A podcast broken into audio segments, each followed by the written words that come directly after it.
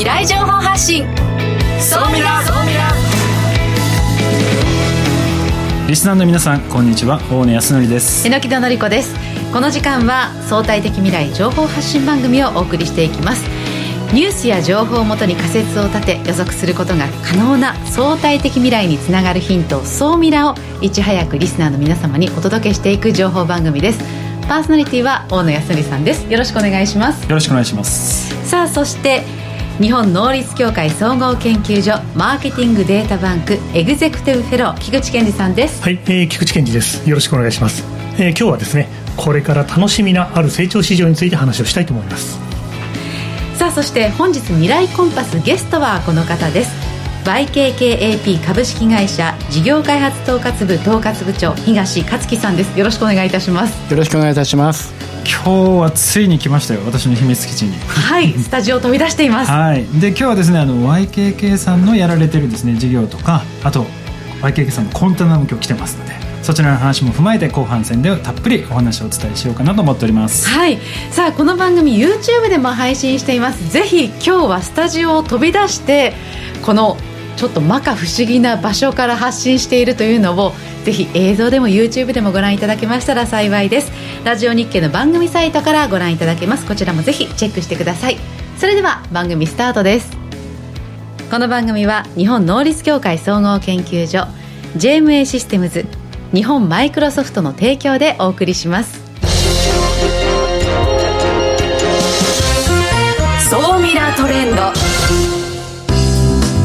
総ミラトレンドこのコーナーは大野さんがビジネスの最新ニュースをピックアップそして解説していくコーナーです。よろしくお願いします。よろしくお願いします。今週はですね、えー、コンテナ市場です。コンテナそうです。今ここにも我々がいるところもこのコンテナなんですけれども、はい、そのコンテナの今動きっていうのがかなりありますと。まず一つは、ええ、あの最近新しくできた奈良市がまあ導入して、まあ、他の県でも結構あるんですけど、うん、ホテルをまあ災害時用の移動型宿泊施設として使うという動きがですね徐々に増え始めている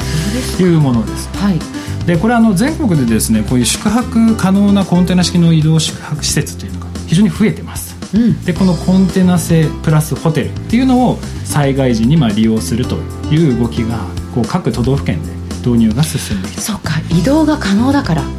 運べるんですもんね。そうしかも丈夫なんですよね。かなり丈夫であのまあコンテナにもよるんですけれども、うん、7個上に積み上げていいの7 階建てになるわけですね。30トンも耐えら。れ るすごいですね。すごいんですよ。結構丈夫なんですよね。なるほど。なのでまあ移動に便利だし丈夫だということで、まあ、こういうのが使われ始めてるんですが、うん、あの実はですねこれ以外にもかなりいろいろあってですねカフェにしたりとかはい。コンテナを使ってですねそういう動きだとかあとそれを使ってお店を作るとかあと屋台にしてしまうとかですね。もう本当にいろんな使い方があって最近ね榎木戸さんもあのカフェをちょっと見たことがあるそうですね。私今浜松町汐留の辺りに住んでるんですけど本当に我が家の近くにそのコンテナを利用したカフェがオープンしたんですよ。で本当に狭小市都会のこう小さな場所でも、うん、結局車が止められるようなスペースがあればお店が開けるということでああ都会にもこんな使い方があるんだなと思いましたそうなんですよね。便利なんですよね、うん、で本当何かあったらすぐ移動できるっていうメリットがやっぱり非常に大きくて、ね、やっぱりなんでこんなに増えてるのかっていうとやっぱり一つやっぱり移動できるっていうこうメリットがあるのかなと、はい、今ね YKKAP さんも今一緒にこうやられているあのキューブ型？キューブ型というかコンテナ型か。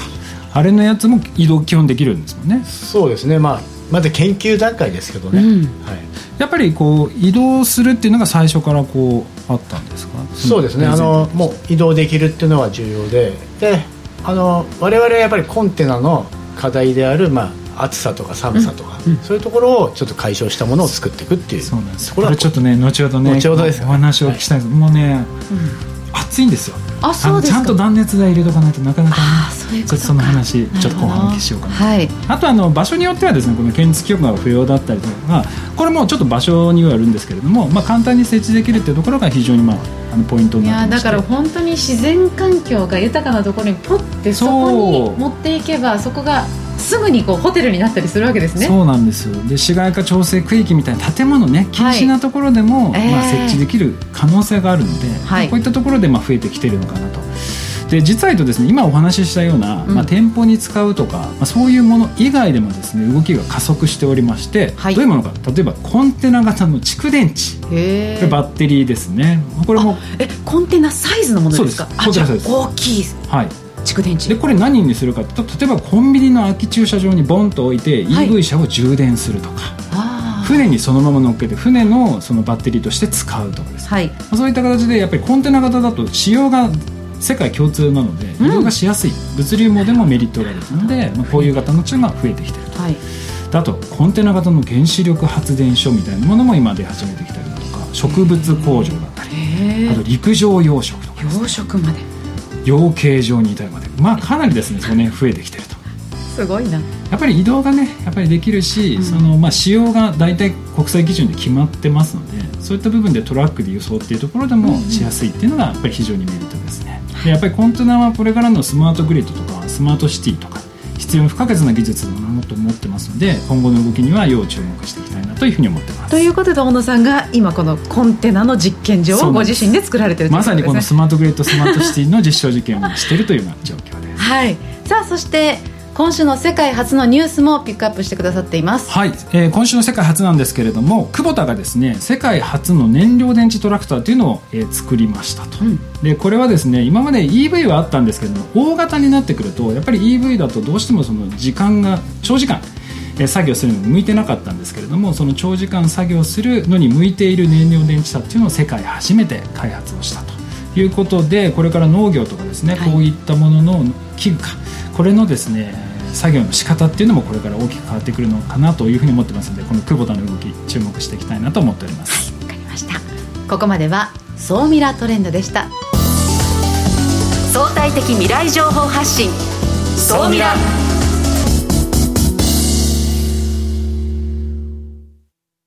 経済価値観テクノロジー。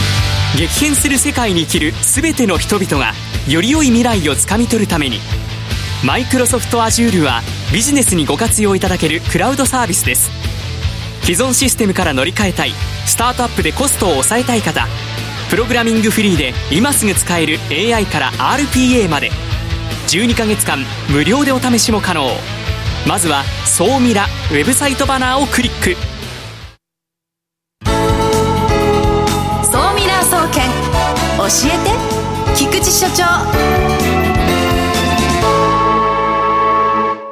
最新データから未来がわかる総ミラ総研教えて菊池所長のコーナーです。菊池さんよろしくお願いいたします。はい今日もよろしくお願いします。はい、はい、いやすごいですねコンテナハウス。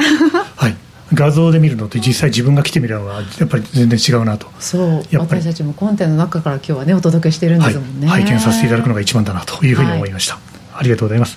ということで総ミラも2年目に突入でございます。そうなんですよ。それに記念すべき回ということで私たちも今日スタジオ飛び出してます。そうですね。2年目突入ということでですね。せっかくですからちょっとコンテナハウスにもちなんだ話をしたいと思います、はい、で今回のデータはですねこの市場は2026年には2200億円まで成長するでしょうと期待されている市場です、はい、でそれが何かというのをですねもうグラフなどもお見せしながら早速お話をしましょうということになります。これは家庭用蓄電システム。家庭用ですか？家庭用の蓄電システムの定置型ですね、はい、あの奥型のタイプのものがこれから順調に市場が進展していくと2026年度にはそうです。2200億円の市場に。で今がですね1600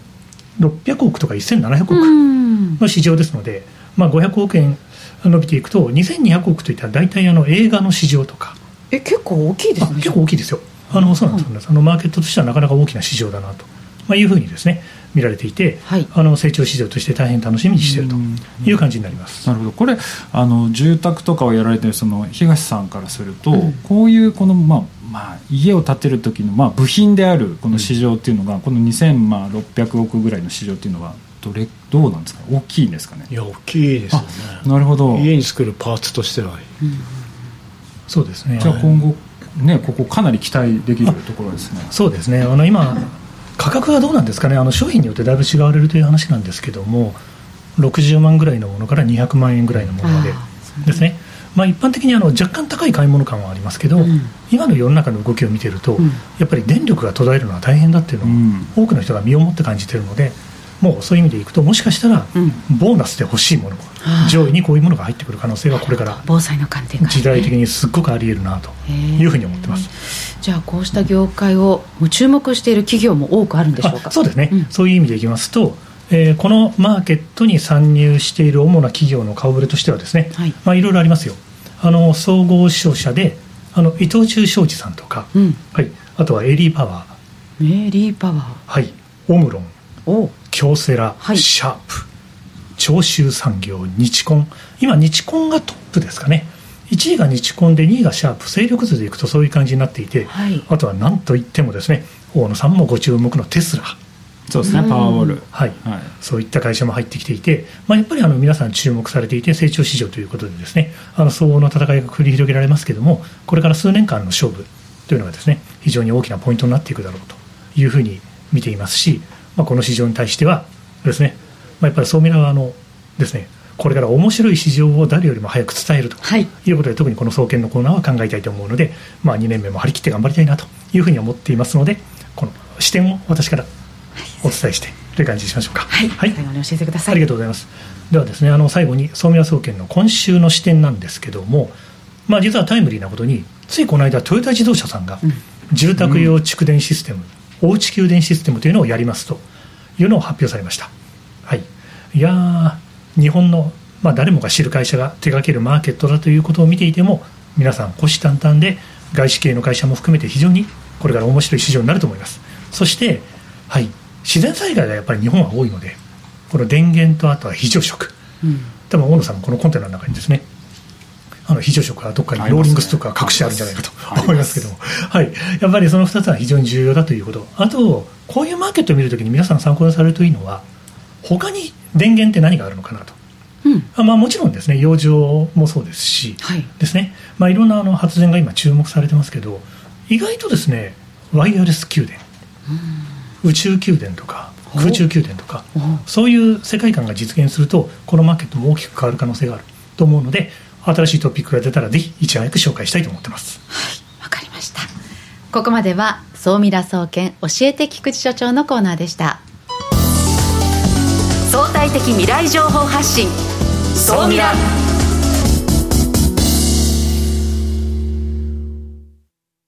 経済価値観テクノロジー。激変する世界に生きる全ての人々がより良い未来をつかみ取るためにマイクロソフト Azure はビジネスにご活用いただけるクラウドサービスです。既存システムから乗り換えたいスタートアップでコストを抑えたい方。プログラミングフリーで今すぐ使える AI から RPA まで。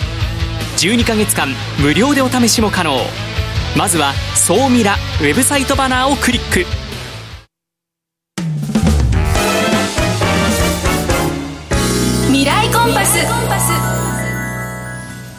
未来コンパス。このコーナーは未来への羅針盤コンパスを手にすべく魅力あるゲストをお招きしていくトークコーナーです。本日のゲストをご紹介いたします。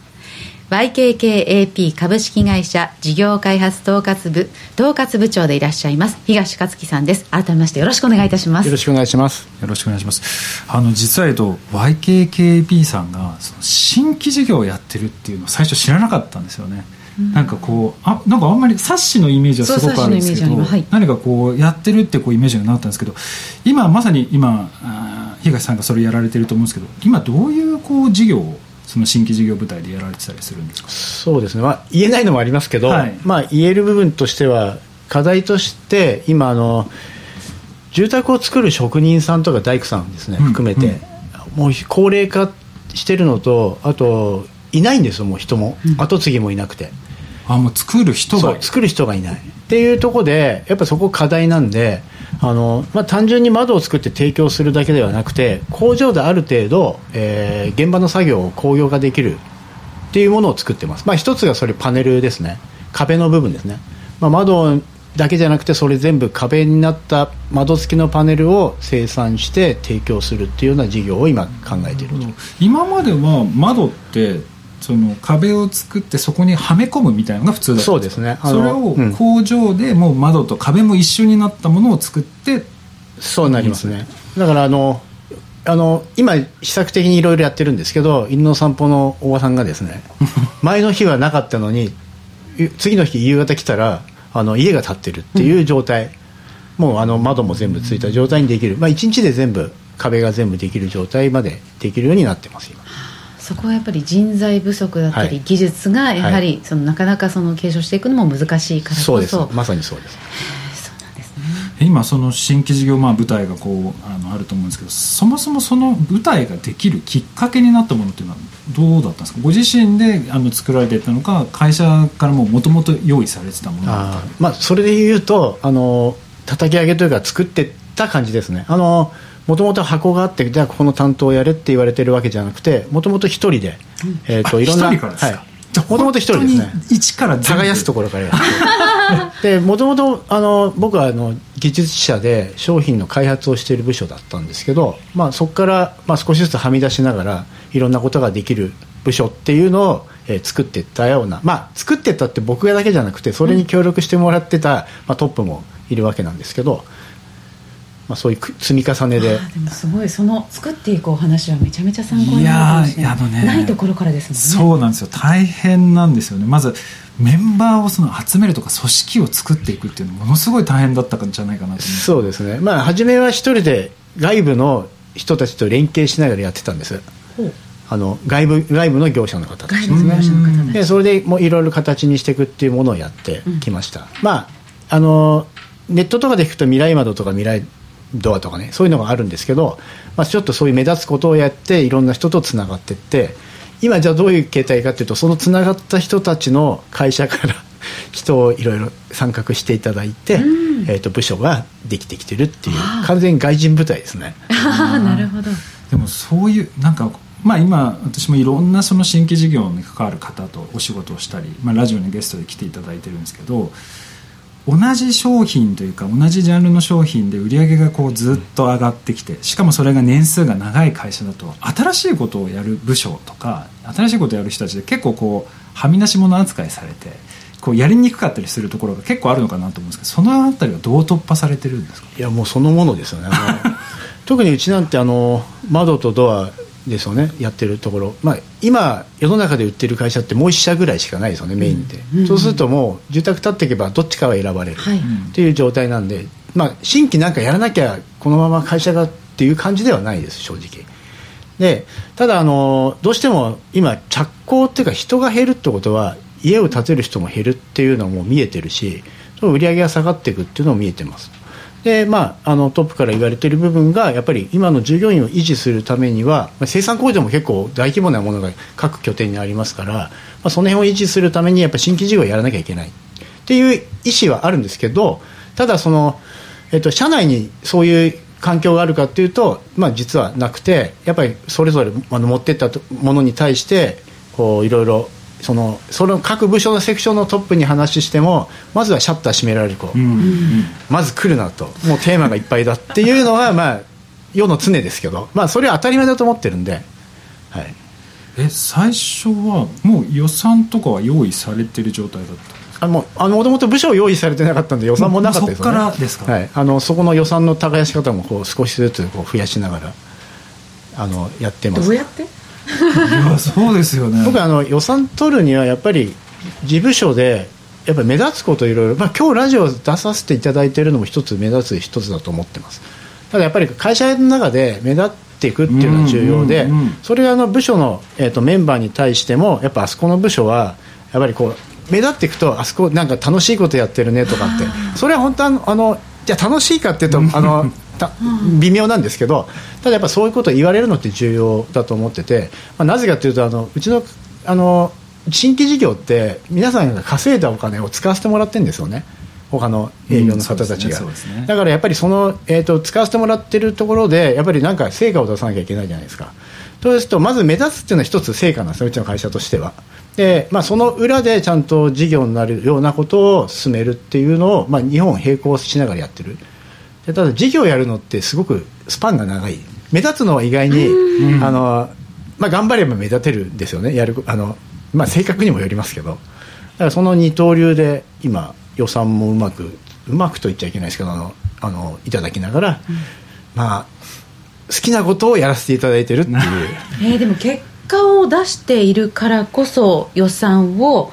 まあ、増やすこともできて、まあ、メンバーも集める続けることができてるわけですよね。まあ、それはそうそうですってなんか言いにくいですけどあの、まああのそうでしょうね、まあ、っていうか、まあ、それなかったら、うん、そんな人なんて入れて入れられないし予算もお前のとこなんか予算なんてやらないよってなっちゃうんで、はい、会社が求める期待値を、はい、まあ、必ず達成し続けてるからあの翌年も予算がついてるっていう、うん、いやでもすごいその気持ち分かります。私もあのやってたのでいくとぱり古い会社でもう経営層が新しいことやっていくっていう頭じゃない会社でやっていく時に外から言ってもらった方が動きやすいのがすごいあったんですそうなんです。下は人の言うこと、聞いてくれないんですよ、はい、だからメディアとか、はい、例えば日経とか、そういうのを使って外部から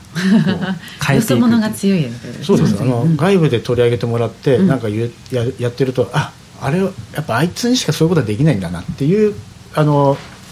なんですか？そういう立ち位置を作っていくっていうのは結構重要で、うんうんうん。これあの会社の中で同じようなことをどんどんできる人がいたら僕の存在なんてあの必要ないし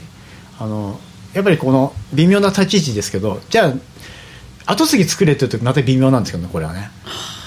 やり方できる人とできない人がいるんで。ん。まあそうですね。確かに。なかなか難しいですね。才能というかちょっと向き不向きがありあるでしょうね。あの打たれ強さと 嫌なことがあっても2日後には忘れられるっていう、ね、いやでもね新規事業やってる人ってあの心臓強くないとなかなかできないですよ、ね、無理無理、ね、だって褒められないんです褒められることあんまりない。嫌われる嫌われる方が多いですか？妬まれる。妬まれる嫌われるですねまずね、うん、あのそう。いいい人でいられないんですよ。いい人でいるとみんなに気遣っていい人でいると前に何も進まないんで。進まないですね役員の顔色を伺ったり他の部署のところやっぱり、多分。現状維持っていうことをね抜け出すためには誰かの反対を押し切る必要があるわけですもんね。でおそらくなんですけど YK さんみたいに大きい組織になってくるとグループでカニバってくるとか事業がそうするとこっちの売り上げ下がるんでどうするんだとか、うん、そういうのもありますよね。言われるんですでもこれ本当うちの社長と、まあ、それの、まあ、副社長僕の上司の副社長がまあ理解があるからやってこれ。そこがなかったら多分僕の部署なんて今の会社の中で存在的にはないですよね。そのやっぱり私もあのよく新規事業の組織の話するときにやっぱり役員の味方を作れという話をこうよくするんですけど日川さんどうやってその、まあ、社長とかにこう味方になってもらえたんですか？初めは興味興味本位じゃないですか社長も、まあ、こいつなんかなんかできんじゃないかぐらいのことで、まあ、今も泳がされてる感はありますけど、ただいいのはやっぱいろいろやってきたここ5年ぐらいやってきたことであの、まあ、役員の方とかあのいろんなところで見方がだいぶそうですね増えてきたっていうのは非常にあの一番初めに比べるとむちゃくちゃ今やりやすいですよ。あの味方がいるっていうのは強いです。一番最初のそのまあききっかけになっても社長がちょっと面白いからやってみなよっていう時にはどういうこうプレゼンというかなんかチャンスの機会があったんですこれ、まあ、社長も覚えてないかもしれないですけどあの、まあ、ある技術会議の中であまり表に出ない出たがらない上司がいたんです僕の、はい、でじゃあお前がやれって言うんであじゃあぜひやらせていただきますってことで その技術会議でバーってなんかやったんですよ。まあ得意の。なるほど。でそれでなんか確か僕の記憶だと次の日社長に呼ばれてでその後かな、まあ、月1回ぐらいずつなんか報告をしていこうみたいなことになってそこからあのいろいろやれるきっかけが増えた。です、まあ、きっかけ作ってくれたってことですね要するに。その時に発表した内容というのはなんか新しくこう市場がこうなっていくってお話なのかもしくはいやうちの会社ここが問題だからこういうことやんなきゃいけないよって話なのかというと、あの一技術者の立場の発表だったんで、はい、た確かあの藤沢がどっかの大きな広大な土地に住宅地作るのにそれをなんかこう流体解析であの要はうち窓窓会社だから、はいはい、その窓の位置をどうつけてるっても解析のこういうのをやっていくとの住宅の提案に持っていけるみたいな確かそんな話だったと思うんですけどもう本当技術者ですよ。えじゃあ東さんのそのプレゼン力というかあこいつ何かありそうだなっていうところを社長がそのプレゼンの中で見抜いて。プラスちょっと私は分かんないですけどきっとその流体でっていうその発想も面白い、うん、多分いろいろやってましたよあのあの頃も。はい。あの工務店さんにどういう提案したらいいかっていうのを工務店さんにうちらが提案するんじゃなくて工務店さんお客さんに提案できるなんだろうあの、えーと、こういう家にするとどれだけ電気代が1年間安くなるとかってそういうなんか別の別な感じのことを提案してましたね。あので今いくつか事業これあの企画されて進められてると思うんですけどこうこれは事業化しようこれはやめようっていうその判断のポイントはどのあたりになるんですか？あの事業化しようっていうのはやっぱりあのある程度はあの形作った時に、まあ、第三者的な人にいろいろ聞いていくんですよねで僕大体、えー、3人ぐらいキーマンみたいな人がいるんです常にその分野に。でその人たちがいいっていうものは多分いいんだろうなって思ってやってそれは社内？社外です。社外ですか、はい、あのやっぱ大体3人ですねいつも。3人以上いったらこれはいけるんだなって。それなかったら、はい、それは僕の完全ななんか、うんうん。うん、あのダメなんだなそのキーマンはどうやって選んだんですか？そのキーマンも、まあ、いろんなところと付き合っていく中で、うん、あのつながっていった感じですね。あのなんだろう。自分の本意としてここのあメモってこの人はこういう分野でこの人ってやってるわけじゃなくて、うん、なんていうんですかね。あの、まあ、信頼できる人ですかね、うん、そういう。うんまあ、なんか表現しにくいです。でもね多分大野さんもいるんじゃないかなと思いますよそういう方が。そうですねいますね、はいででもすごいあのお話をお聞きしててやっぱ YKKAP っていう会社はこれから変わっていこう変えていこうって本当に経営者の人が思ってるんだろうなっていうのを思ったのは何ていうんですかね新規事業でこう結構目立つようなことをすると歴史のある会社さんだと飛ばされる人もいるじゃないですか。そうなんです。あのでも飛ばされずちゃんとこう飛ばされそうになったことがあるって顔してますよ そんなことはない。そう。あ,、るんですよ。本当に中長期の目線でちゃんとこう見続けてくれるっていうのは非常になんか素晴らしい会社だなっていうプラス、多分ものすごい期待をされてるんだろうなっていう。きっと何かやってくれるんだろうまあ、あの今思い出しましたよね。一番初めにあの未来窓っていうのを、はい、あのそれこそテレビ局とか来てバーンって出した時のその当日の朝が大変でしたよ。えどういうこと？どういうこと？あの大変だった。大変っていうのは、まあまあ、あの売り売らない商品をリリースするっていうのはやったことなかったからうちの会社も、まあ、そこでいろんなこう摩擦があの撮影クルーがある数時間前まで摩擦大変。思い出して。大変だったじゃあちょっとその辺の話もちょっと後半のねそんなアフタートークで。あんまりそこは広げたくない。その辺の話とあと今やられてるね新規事業の話、ちょっと深掘りしてお聞きしたいなというふうに思っております。え本日のゲストはですね YKKP 株式会社事業開発統括部統括部長の東克樹さんでした。ありがとうございました。ありがとうございました。えー、来週のゲストはですねソフトバンクコーポレート IT 本部アドバンステクノロジーの須田室長に来ていただいてですね AI についていろいろお話をお聞きしたいなというふうに思っておりますここまでは未来コンパスでした。ありがとうございました。今コンテナの中からお送りしてるんですけど結構涼しくないですか？本当ですね。風通りますね。はい。あそう。最後に締めの言葉を忘れてましたね、うん、はい。今週もですねありがとうございました。榎木さん。ありがとうございました。この番組は日本能率協会総合研究所 JMA システムズ日本マイクロソフトの提供でお送りしました。